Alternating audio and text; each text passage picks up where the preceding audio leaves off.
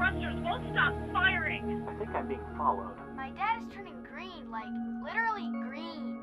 My last nav check put me at Lagrange point 4. This is Control. We read you. Keep calm and remain on the guard frequency.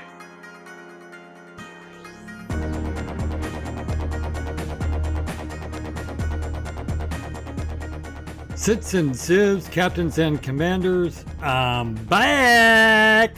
Yep, no typhoons keeping this immortal down, and you've tuned to the guard frequency. And as all good pilots know, when you're out in the deep black, you want to keep one ear on the guard. This is episode 142 of the Best Damn Space Sim podcast ever, and was recorded on Friday, October 21st, and made available for download Tuesday, October 25th, over at guardfrequency.com. I'm Jeff. I'm Kin Shadow. And I'm Ostron. And as always, in the audio booth, making sure we all sound coherent and not like a toddler drunk on cough mixture, is Henry.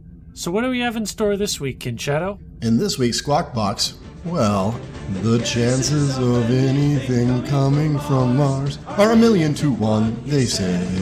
All right, that's enough. All right. The chances of Europeans getting there? Even slimmer.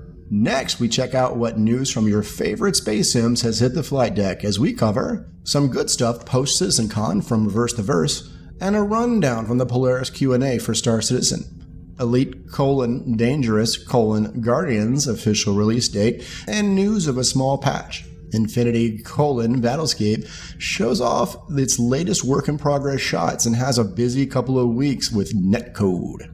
After that, we're debating a little of GTA and our space sims before finally tuning into the feedback loop and letting you join in the conversation. That takes care of the housekeeping, so let's get on with the show and see what's coming through the squawk box.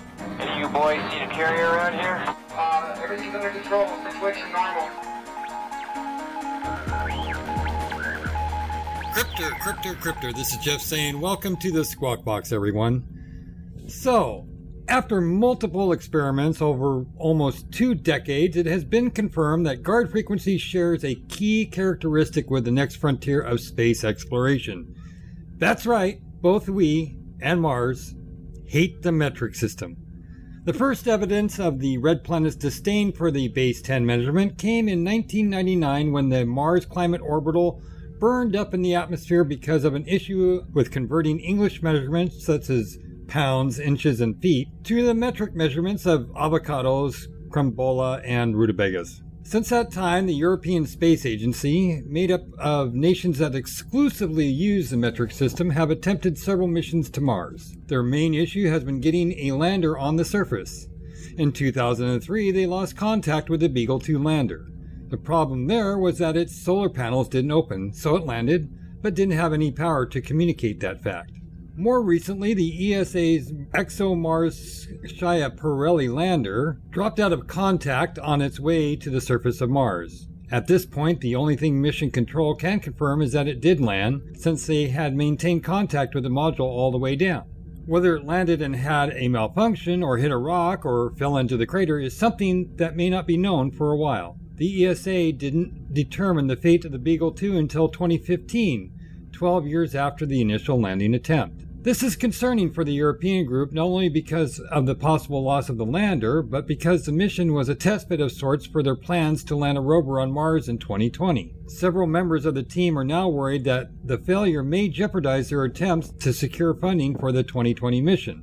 The silver lining on this situation is that the ExoMars orbiter that delivered the lander module established a stable orbit around Mars. That orbiter's primary mission is to analyze traces of methane in Mars' atmosphere to determine if it's being produced by some form of life. If that turns out to be true, the methane in the atmosphere could also indicate that somewhere lurking beneath the planet's red exterior is a healthy supply of Martian baked beans. Mm. I wonder if they're tangy. So on the on the subject of the actual topic, the problem here was that you know how when a when anything is coming through the atmosphere, you lose radio contact until they get through. Yeah, I understand that because it's uh sets up a zone around when it's it, it's like a bubble and it, nothing can get through while it's it's going through the atmosphere. Right. Yeah, it's usually due to ionization. Yeah, Mars' atmosphere is a hell of a lot thinner than ours, but there's still enough of it to create that ionization. So they had contact with the lander all the way up until it hit that dead spot when it was passing through the Mars atmosphere. And then they were expecting to receive an all clear signal after when they assumed it would have landed, and that all clear signal never showed up. But they were able to communicate with everybody else that has something orbiting Mars. And somehow they the data from those other observable like orbiters said yeah it landed but we can't tell what happened to it after that so it's on the surface but whether it's on the surface intact and just not broadcasting or on the surface in multiple pieces is uh, remains to be Well, seen Well, it sounds to me like the ESA needs to hire the NASA to build their satellites for them. Just, just drive their rover over to the site and see what happened. Wasn't one of the private space agencies targeting a Mars like manned mission to Yeah. either start in 2020? That's SpaceX.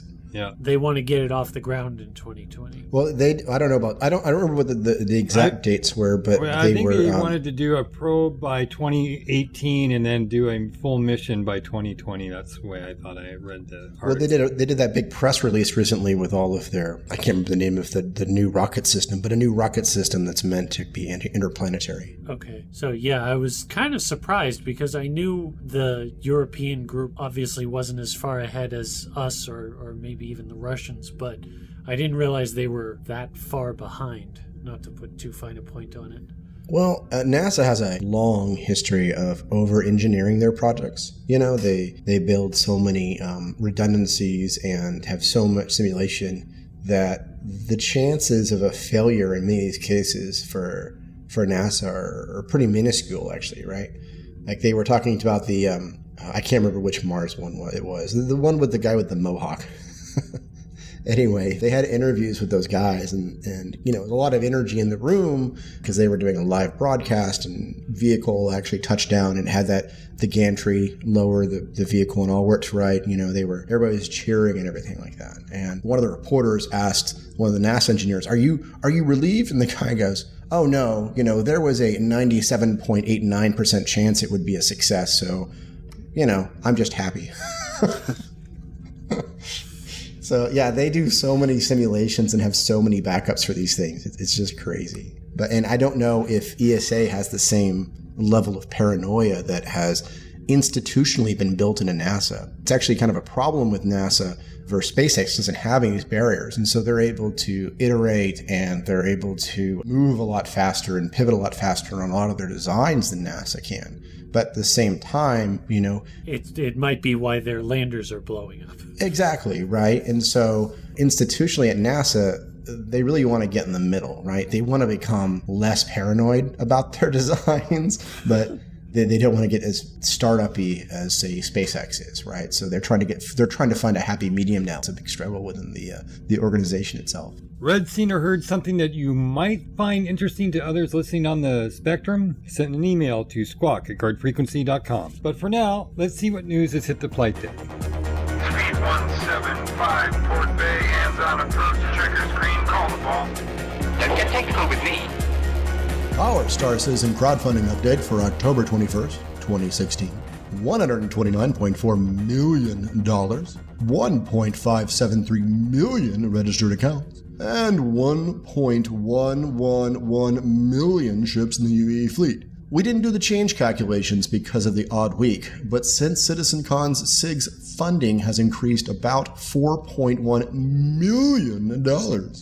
Well, after Citizens Con, CIG released a special Reverse the Verse. Eric Kieron Davis hosted with Chris Roberts, Erin Roberts, and Tony Zurovec, John Erskine, and Brian Chambers. The video is bursting with goodness, gushing from the gray matter of these gaming Goliaths.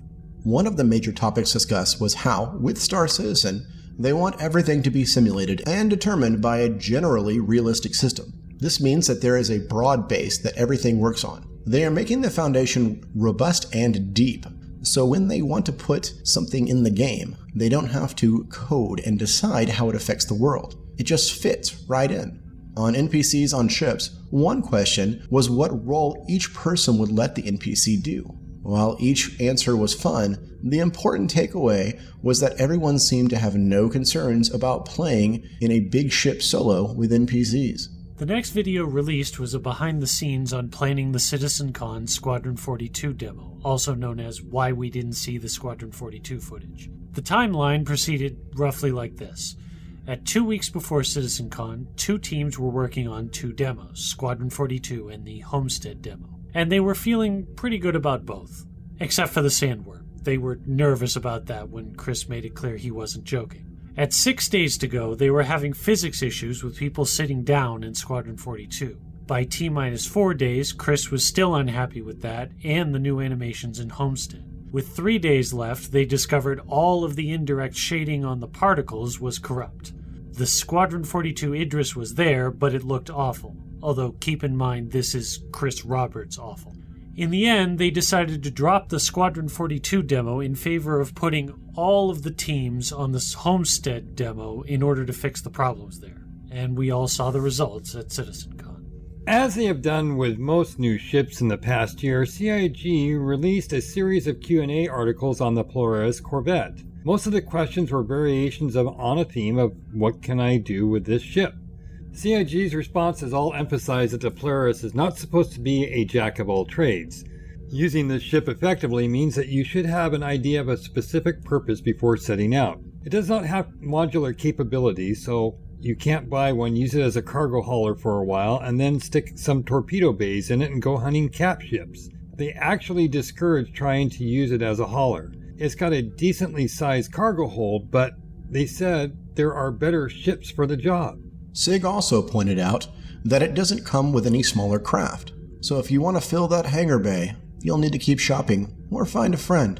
However, it does come with a med bay. So in addition to a torpedo boat, the Polaris would function well as a search and rescue craft. For those interested in the specific questions and answers, including the detailed clarification of the ship's weapons and hardpoints, links will be in the show notes.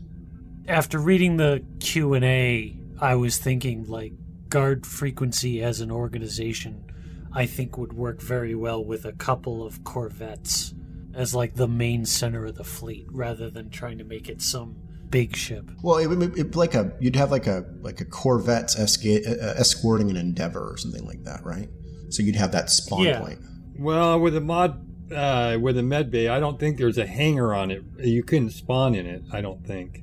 There's a hangar on the Polaris, but it's a small one. Like you can only fit one fighter. I don't even know if you could fit a Cutlass Red. That ship may be too big. Right, right. But the Endeavor is a spawn point. So if you had the Corvettes escorting the Endeavor, is what I was saying. On the Squadron 42 thing, I talked to a number of devs at CitizenCon, and they were all particularly bummed about not showing it. I mean, this is obviously pre video, so we got to see, you know, what they were trying to nail down a little bit in that video. But they were all very um, keen on how close the demo was, right? So I think we can expect to see that in a very, very short order, like either November or at the latest, the you know Christmas stuff they do in December. Yeah, I have to wonder if the demo was a victim of Chris's perfectionism. Everything's a victim of Chris's perfectionism. What are you talking about, Willis? I mean, come Well, on. yeah. I mean, I just I wonder if they if they had gone through with what they had, like how devastating would it really have been? You never know. I think. Um, Yeah. I mean, some of the things were probably niggles that he um, probably pointed out right that may have taken time away from things that might have been the actual showstoppers. But at the end of the day, it it could be anything. Uh, some of the things he pointed out in the the Homestead demo, I would have been. I would have been depressed, not depressed. I, I would have been disappointed if, if they had gone through with some of the things I saw in the Homestead demo that they had actually ended up fixing because they had that time, like the the previs worm that they had where it just kind of popped out of the ground and flailed around a little bit you know i thought that would have been kind Yeah. that would have been not as impressive I mean, the Homestead demo definitely benefited from the extra time and effort they put into it. I just wonder if, like, was the Squadron 42 demo really that bad? yeah and they had they had all sorts of problems with the last year's Citizen Con squadron 42 idris walkthrough and um, you know who knows what the, you know chris made comments in the videos about npcs walking into doors and that demo is still being present in the the demo he they were trying to vet for Citizen Con and being disappointed about that Yeah, maybe it's because it's so close to release theoretically. Well, it's not close to release. Did you did, did you guys catch the bullets on what that what it actually said about how about what that demo meant? Yeah. So I mean, everything's in gray box. This is they're they're, they're taking one mission set or what they called it a uh, chapter, one chapter to um, to completion to see what it does. I mean, the rest of them are potentially. I mean, they're all playable. It sounds like, but we we don't know the level of work that's left. I think that's really un, unknown. There could be many alien ships that are just flying cubes at this point that we we don't know about. Well, I, I hope they're not going to. I mean, the demonstration, are the demo. When you say demo, I'm thinking two different things here. When we saw the San, the the Homestead video, that to me was not a demo, and I'm hoping that we also will get to see a Squadron 42 demonstration video, and they're not talking about releasing a demo, the first mission demo, as a playable thing. I really just would like to see some of the work in progress. You know, that would get me hyped. The, the the video that is missing, right? Is supposed to be this flushed out chapter, and it's supposed to be an hour of gameplay. And hopefully, again, we'll see that soon. I mean, that's a lot of that's a that's a big video. That's a lot of a lot of gameplay from the game itself. So I'm I'm I'm excited about the Polaris Corvette, and um, all of their NPC stuff excites me too. I know some people are really hot and heavy on trying to minimize the impact of NPCs, and uh, I think it's fine with the minimization of a, uh, ship's effectiveness with NPCs. But I'm I'm heartened to see that some of these big ships you'll be able to fly semi solo or with uh, you know just a couple of friends on a Corvette here. Yeah, I think pe- most people with the NPCs are just worried about you know, one person being able to outfit an entire fleet of ships with NPCs and just, you know, rule the galaxy all on their own. Which CIG has pretty much nixed that possibility in multiple locations. The other the other thing with NPCs is that if we end up with instancy limits on the number of real people sans NPCs in an environment, we'll never get to the point where we have big capital battles without lots of NPCs. So they've talked about the number of people that crew the Idris or the number of people crew the um, the Corvettes. I mean, if you've got a you've got a couple of destroyers and a couple of um, Pegasuses and things like that in a system, right? If, if those all had to be crewed, those like a single ship would be almost the entire instance limit. I think this this idea behind us having um, lots of NPCs to flesh these things out, assuming they don't contribute to the instance limit, at the end of the day, this enables us to have much more epic battles than we would be able to have otherwise. Yeah, although they never really finalized how the instancing was going to work, at least not to us. But I imagine that's quite far down the list of things to do at this point. The Guardians are upon us this week in Elite Dangerous as update 1.7/2.2 is now officially set for launch Tuesday, October 25th, alongside this episode of Guard Frequency. Clearly, they have excellent taste in release dates. As we've covered before, this release will bring to the live servers features like ship launched fighters, hiring of NPC pilots, passenger mission gameplay, and the new Beluga liner, which is flipping gigantic, by the way, larger than an Imperial cutter. Speaking of which, Reddit user UK of Elite Dangerous blog, link in the show notes, posted a new ship size comparison chart in a blueprint style that really shows off the in game scaling from the SRV all the way up to the new Beluga. He has a whole series of these ship blueprints on his site, eventually representing all the ships currently in Elite. Additionally, there has been significant discussion on the forums and Reddit about the final implementation of changes to the way the various exploration scanners work. Currently, there is a division between those who believe that, for immersion purposes, system scans should not reveal information about planetary surfaces, and those who would like at least some surface features to be revealed by the system scan so that these details can inform them as to whether some of the bodies discovered might be worth a visit. Frontier's lead designer, Sandro, has asked for feedback on the issue in a thread on the official forums, and the link to that thread will be provided in our show notes. I have a question because I, I saw this in my in my email feed and I and I go, who decides what immersion is? I mean, if we were to think realistically in the future and the the value of our technology and the scope of it and you know the functionality of it wouldn't a scan of a surface reveal a lot of detail we already have technology that can do that now It's not surface scans they're talking about, it's system scans. So, my read of it is these people want to be able to jump into a system, scan it, and in addition to getting all the planetary body information, they want to see significant features on the planetary surfaces without going to the individual planets.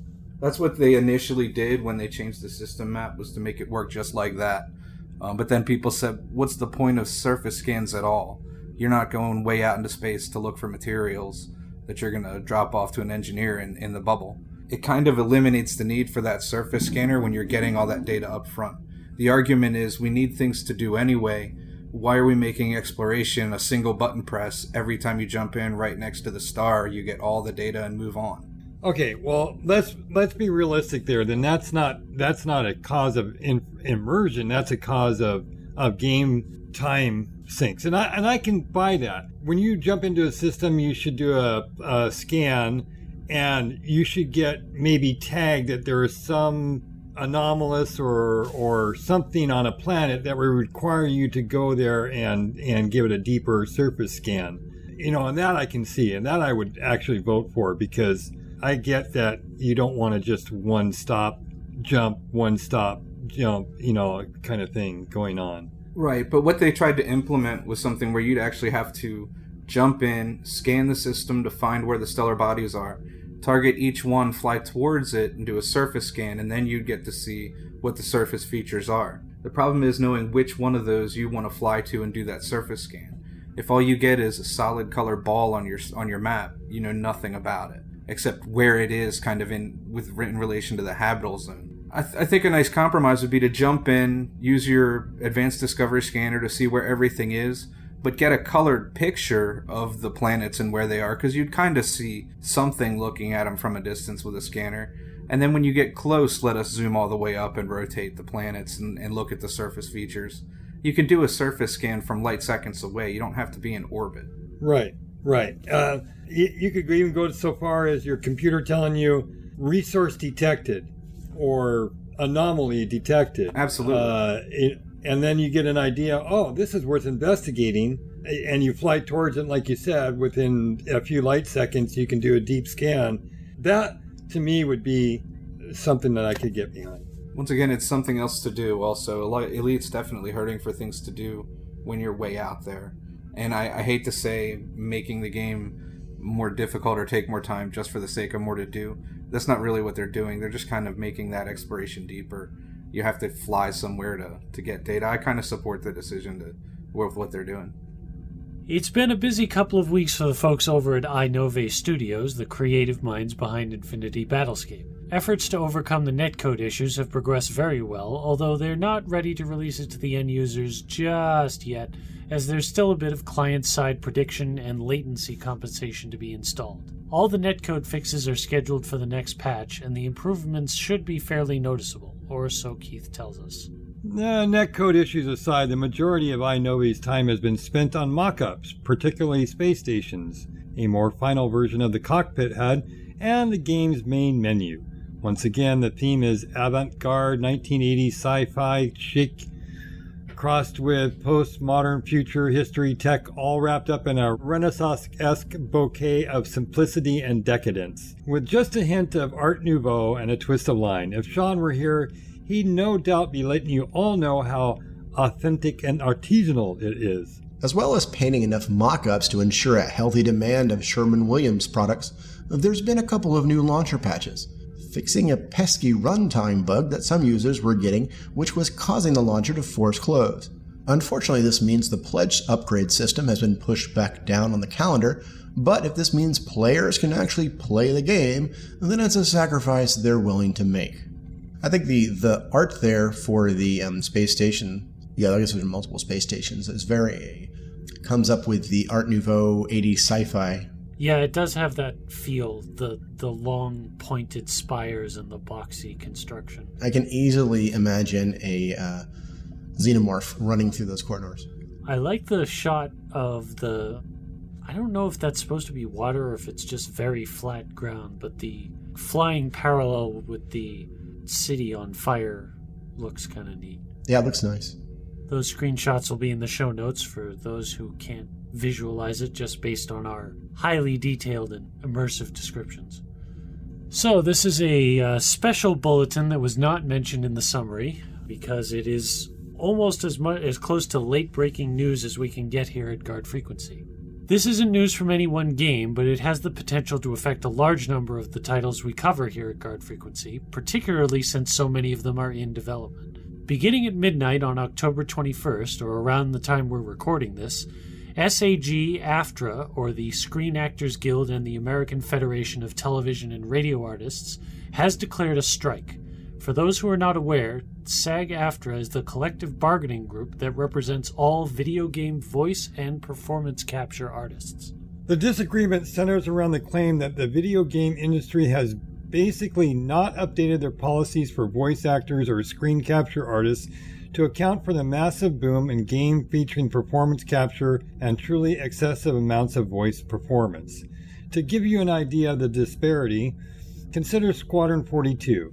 Chris Roberts says that the script for the game was 1,244 pages. In the film industry, one page of script equals one minute of screen time. For the voice actors on a show like Star Wars Rebels, the episode script might be 30 or 40 pages. Pixar animated feature scripts will, would be in the area of 2 to 300 pages. The existing agreements simply do not have provisions to ensure fair treatment for the voice actors when the scripts are that large. The SAG AFTRA group has been attempting to negotiate a contract for the past two years, and they finally called foul. Practically speaking, this means that any games that hadn't started production before February 17, 2015, which is over a year and a half ago, just lost any voice and performance capture artists they were working with, including games in development through Activision, Electronics Arts, Interactive, and other big names. For those interested in further details, a link to the official strike notice from SAG AFTRA will be in the show notes. If my internal development calculator is at all accurate, this means that the Christmas season of 2017 may be extremely messed up because of this. It won't matter because everybody will be playing Squadron 42 at that point. Well, obviously. I think I think more likely that you're going to get a bunch of novice voice actors strike breaking um, and, and being stuck in the games rather than the games being delayed themselves. I wonder how that. Well, I mean, they don't. It depends on how the contracts are written between SAG, AFTRA, and the companies in in charge. In, in the film industry, uh, some directors and studios will sign deals with the Screen Actors Guild and things like that where they can't hire people outside of them. And so there'll be like a, I can't remember the term. Um, I have a friend who does set locations and stuff, but uh, there's a term for people that are that either only recruit from the Screen Actors Guild or people that recruit outside of it, right? And there's all these weird sanctions where if you're in the guild, you're really not supposed to work on fil- on films that recruit out of the guild, and uh, and vice versa. But there's a lot of weird loopholes and leniency and things like things like that. So it's it's kind of fuzzy, um, but there are implications to to it either way. Well, I wonder how it will affect uh, uh, uh, other programs too. Like my friend and a friend of the show's uh, Paul over at HCS, who does the voice packs and gets all those actors to, you know, do his voice pack stuff. So It looks like this is mostly just official video game development because it was really specific. Yeah, if you're not Uh, a, if you're not a big company, you likely don't have any particular impact from this. I would I would think. I mean, you can unless you have a contract with SAG AFTRA or something like that, or there's some sort of sanction saying you're not allowed to work for a company. Yeah, I'm guessing CIG probably had to work with these people given the talent they secured. I think most of their voice capture is all done though at this point, at least for Squadron. Oh, yeah, I, I don't think they're in trouble because of this, but it'll be interesting to see how this plays out. It would it would probably impact their PU voice capture stuff more than Squadrons at this point, if that if it affects them at all. I guess it really all depends on on what their policies are and contracts are. But um, I would like to encourage Cloud Imperium Games to think of the potential fan voice contributors instead of uh, these expensive actors anyway. That was shameless. Absolutely shameless. Uh, so now it's time for news we didn't use.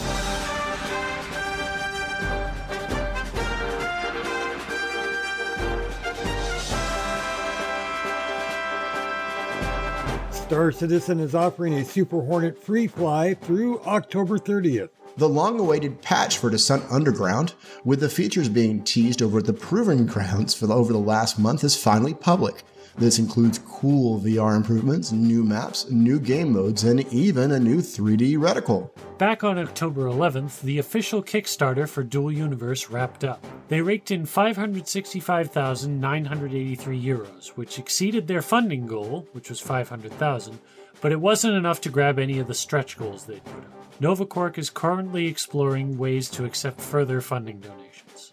Although not strictly a space sim, a new Star Control game is in the works named Star Control Origins. Check out the show notes for more information. Check out Around the Verse 3.10 for more information about the Polaris, the Ursa rover, and how the devs wanted to work on the Crash Javelin. The Descent guys released the first of a new lore video series that explores the world history and backstory to the game. The video is done in a documentary Ken Burns style and starts to give hints of the story to come. And we missed it when it was first surfaced, but Limit Theory's developer Josh has released another post. More of the same, I'm working on it, please stand by. Links to the post are in the show notes.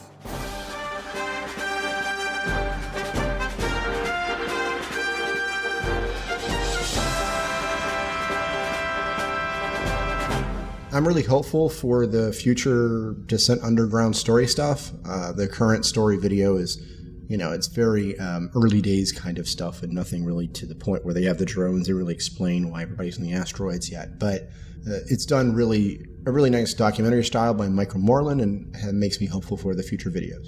And the new Descent patch is cool. I just tried it out today.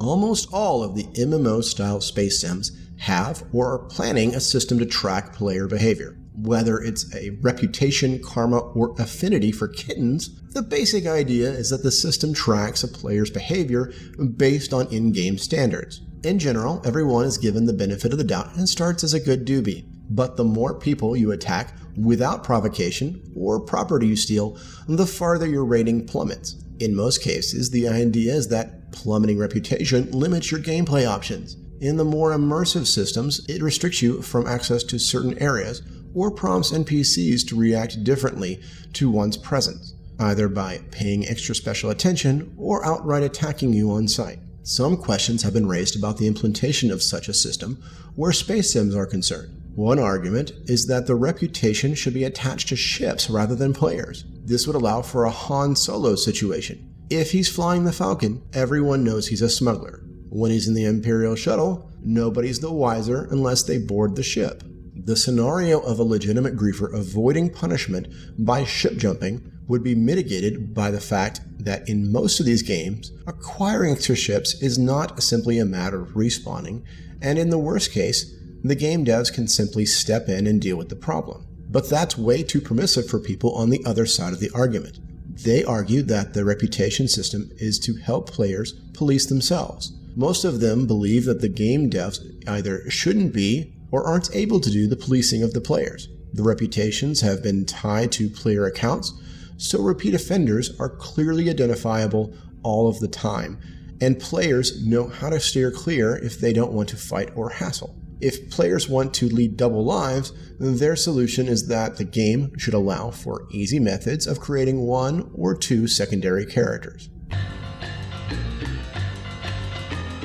Gentlemen, your mission, should you choose to accept it, is to debate whether reputation ratings should be tied to ships or players. Ostron has been petitioning Tony to campaign on a platform of getting insurance companies to stop tracking his driving record based on his name. While Jeff can't afford more than one vehicle anyway, and is a constant victim of road ragers. So, Ostron, why do the reputation ratings need to stay with the ships and not the players? Well, as the common argument goes, it's all about the immersion. If you're flying a ship that takes out a bunch of helpless colonists, and then the ship gets identified, you shouldn't carry that reputation with you if you ditch the ship and go to another one that hasn't been involved in an attack. It helps with creating the double life characters. Jeff, your response? Oh, Ostron, you ignorant slut. The question is deeper than that. Your actions as a player is your reputation as a player. Your character, your what drives you. Those are all things that you can't change just because you change a, sh- a ship. The Han Solo analogy is flawed in the fact that Han Solo is still Han Solo, whether he's flying the Falcon or flying an Imperial shuttle. He's still Han Solo. Mr. Osteron, how do you respond? That's a good point, but the thing is, you're discussing the metagame issues. Player reputations can be handled and discussed outside of the game. The reputation system affects gameplay. It's not supposed to be affecting the reputation of the players as people, it's affecting the reputation of them as avatars in the game. If they're seen as avatars in the game as behaving a certain way, they may be perfectly nice people on the outside. Jeff, how do you respond? It's been my experience in a lot of cases, a player's personality carries over into their game personality. And as such, that, you know, the ones that go and torture kittens are the ones that are going to be griefing you in the game. And the fact that that you can walk away from that kind of activity just by changing your clothes or changing your ship is kind of disturbing.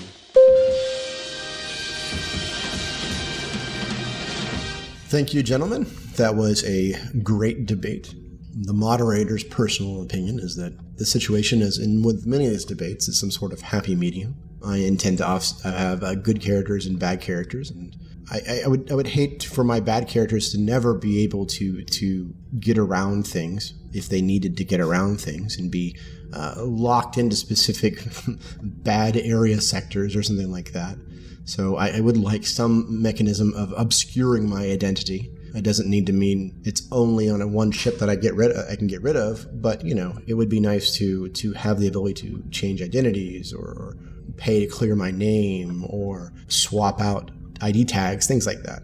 let's look at this from a different uh, you know and i and and i was taking the bad side because um, it got me thinking the other day players are not the only things that have a reputation let's let's when i say millennium falcon you don't just think of han solo you think of the millennium falcon i think that part of the answer is that a ship can gain or lose reputation and that it's not necessarily tied to the player Right, but is that something that would need to be mechanically tracked in game? I think so. I think let, us take the idea. Yeah, I did the I did the Kessel run in 14 parsecs. That kind of thing. That's a that's a, something that a ship and a player can gain rep on. And I think that can be tracked. I think you can become. I think a ship can be. I mean, if you look at some of the best space uh, movies or you know, a ship is an important character as well as the character or the pilot that flies it. Well, Star Citizen has, you know, the, the beginnings of this in some respects, where they have the starship manufacturers that have certain stigmas on them, right? Even though, for instance, Drake ships can be used for things outside of piracy, there's been uh, lore articles where people have been given the, the, the short shrift because they're flying a Drake ship, right? Yeah. I agree with you, though, Jeff, that I mean, that would be an interesting flavor thing where if, um, you know, again, you have a ship, you name your ship, you fight in a lot of battles with a specific ship, you know, it doesn't get blown up for, you know, because you're such a cool pilot. When you, when you dock at a port, maybe you have flavor text and things like that where, oh, you're flying the Grimfang right or whatever. exactly right? that see that see that would bring an interesting dynamic into the game you know you you not only yourself but your ship earns or gains uh, you know gains either good or or or you know oh no it's the dread pirate robert and he's flying the uh, whatever he, uh, whatever the ship was called in the you know the dread pirate robert you know the dread pirate robert They know what they say. if you think about it it was never the same guy but the ship was always uh, the renown. What uh, what was it called? Anyway, you, you get where I'm going. You know, I, I, I, I get what you're going, and I agree. But I think the, the real key of the debate here is that does it change? It may, it may change how people potentially respond to you, but does it really affect, say, oh, I see something that looks like this bad ship, I'm going to attack it no matter who's flying that ship. And that that's Well, the real debate, th- right? That's the beauty of it, though. That's the risk that you take when you, you know, when you take a ship of yours and it earns, you know, a reputation or earns that, uh, or you know, you jump into a sector and everybody runs away because, oh no, the the dread whatever is is uh, jumped into the sector, or you know, it could, it really, I think, could enhance that. That I, it'd be something totally different from the from the reputation systems that we have seen in so many games that were just that just failed. Yeah, well, that's that's the thing, though. They have to design the reputation system around that in this case too, because if the player's reputation is visible simultaneously with the ships, that ruins the whole effect. Right, and and I agree. I mean, you didn't, as a moviegoer, you knew Han Solo was flying the Imperial shuttle, but the Imperials didn't know that. Right. Well, I think if again, if you're talking about the using Star Citizen as as a reference here, they've talked about how players will have IDs too, and that you'll be able to forge IDs and things like that. So, I mean, you wouldn't necessarily see Han Solo flying the Imperial, the Imperial shuttle. You'd see Stormtrooper 757, which Han Solo has put in at his fake ID flying Right. the Imperial shuttle, right? It would be interesting to see uh, like for instance, let's say I'm using my real ID and I, you know, I'm a good guy and I find a bad ship and then I fly that into a populated sector. Maybe I don't get attacked, but it tarnishes my ID by being seen in a criminal ship or something like that. Or or what if you were recovering that ship and bringing it to the authorities because you found it in space and you could put out a broadcast like an IFF that said, you know, that that generated your ID and because they know you because you have a reputation of doing such things, then they know and then your renown even goes up that much further because you brought in this notorious ship. There's a lot of corner cases, I think, that that gets really complicated. But yeah, no, I I I'm- I, I agree that that sounds like an interesting system. I love the game we're building. Yep, there it is. Well, now you know our thoughts on it. We want to hear yours. So, this week's community question Should karma slash reputation ratings follow ships and allow players to ditch the hot vehicle to maintain legitimate and illegitimate in- interests on with one character? Or does it need to follow the player so everyone knows what side of the law people are on, regardless of what they're flying? Maybe you like the system Jeff came up with. Send an email to squawk at guardfrequency.com or post over on the show thread at guardfrequency.com. now that we're all caught up with the latest news, let's tune into the feedback loop and let you join in on the conversation. Okay, buddy, what's on your mind? We're all friendlies! So let's just be friendly! Some say all he is is dust in the wind, and that his great grandfather was born from Martian baked beans. But all we know is he's called the Shiv, and he helped put together this week's feedback. Community question Citizen Con, did we miss anything? What excited you? What confused you? What made you angry? How awesome was Kinshato's costume? Pretty awesome. Thank you. Thank It you. was impressive. Blush, blush. Also, thank you for resisting the urge to sing the first part of that intro. Yeah, really. Brandon Tolliver writes in and says it was probably the most positive I felt about the game myself. I mostly just harassed Shiv that the game he made me kickstart was going to be a giant letdown. Ryan Reeves says, This show concerned me as the high bar for quality was lowered on episode 141.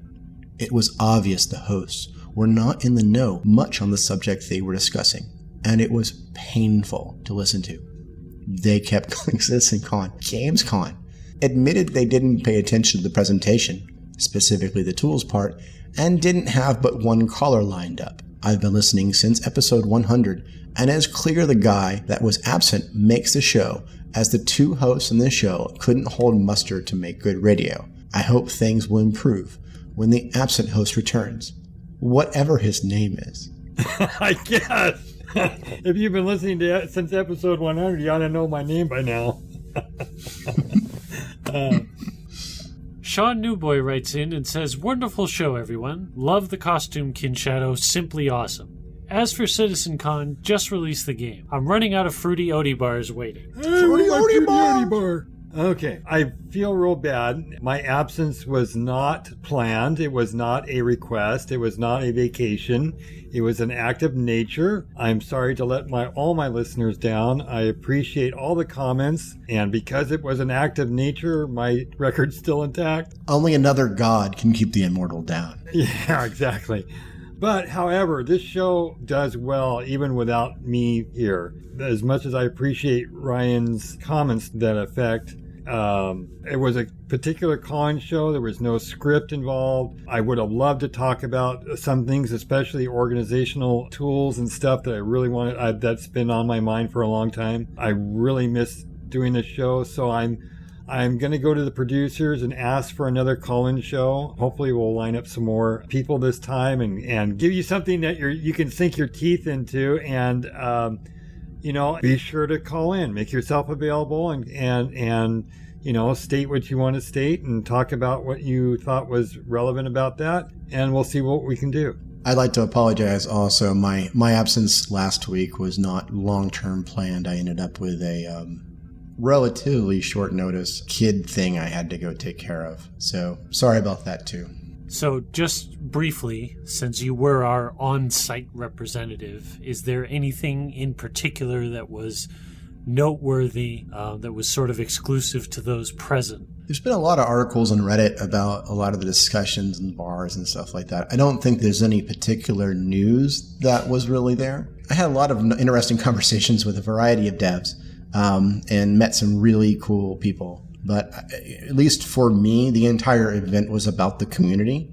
And I'd say that at least as far as games as I'm concerned, Star Citizen has one of the, the best communities out there. I mean, if you're if you're into the game, you're into the game in many respects. And so everybody was just a blast to hang out with. I met all sorts of cool fans. I met a bunch of streamers. I met a bunch of devs and fans that became devs and, and everything. And everybody drank way too much alcohol, like three nights in a row, and had a lot of really neat parties and stuff. So, really, this thing, it, almost to me, CitizenCon is less about news about Star Citizen in my mind, and it's more about a giant community celebration coming together and saying, this is great. Um, I think the November live stream they usually do, which they also call an anniversary live stream because it's in both ends of the crowdfunding campaign anniversaries.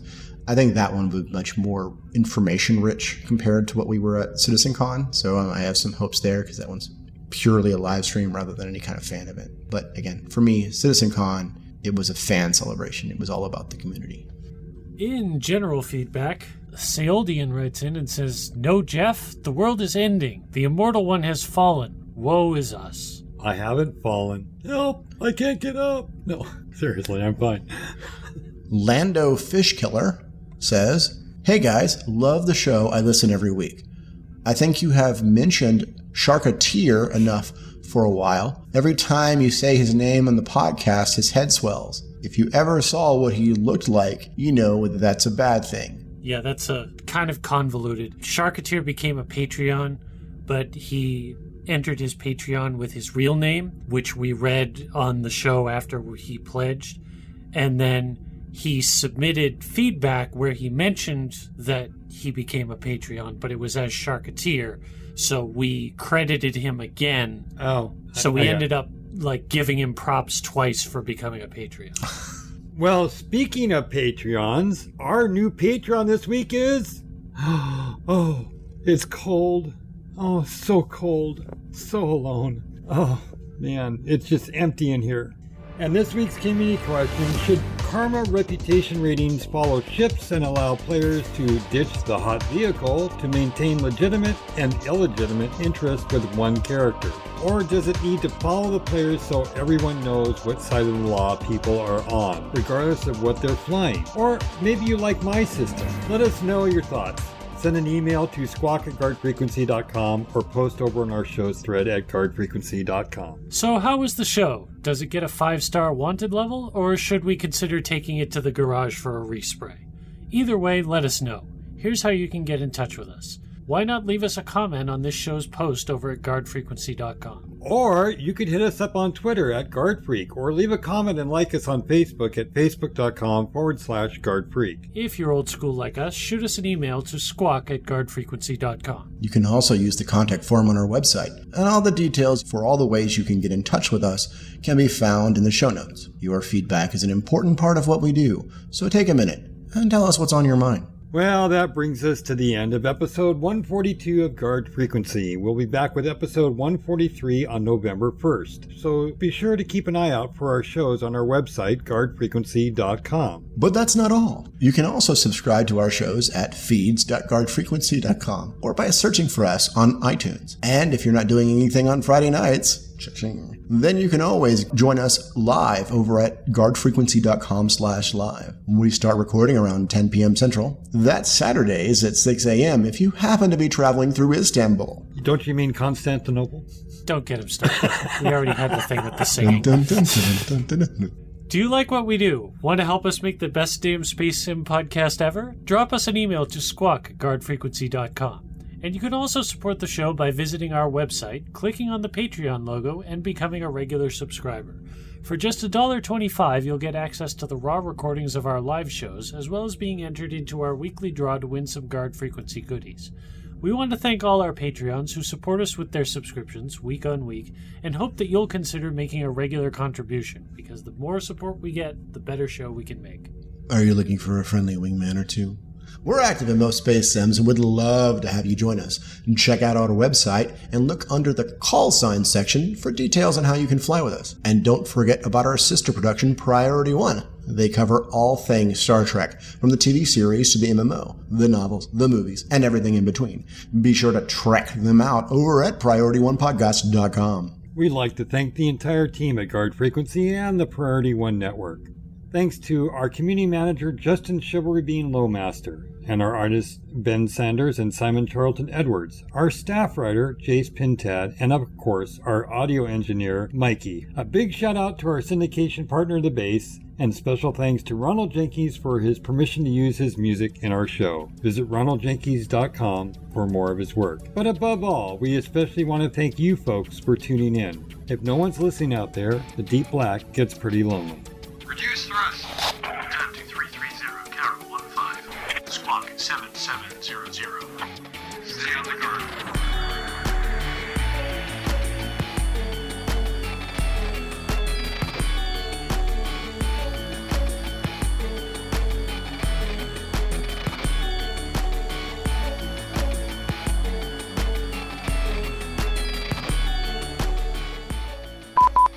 Crossed with postmodern future history tech all wrapped up in a rena- renaissance renaissance Renaissance.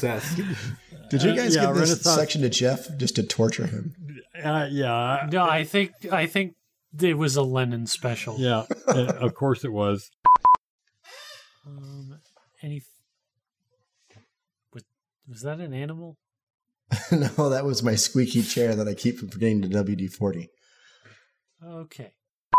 Now that we're all caught up with the latest news, let's tune the yeah. Okay. That's contagious. Beep, beep. So, in addition to our, tw- to our Peter Twirl. i'm back All right. Sean Noble. did- Son of a boy. Yeah. that guy who always writes No, well, yeah. how did, sorry, how did Henry say him last time? Sion Um, Uboy. Yeah. I don't. oh No, no. no, it made me No really, it made me laugh when he said it in, in the bloopers. But that's not all. You can also subscribe to our shows at Guard Frequency. what what was that Not the actual web address. Some good stuff post on you could some sing the good whole stuff thing post citizen. You know what? Uh, no Uh, no just that was not a serious suggestion. who writes this stuff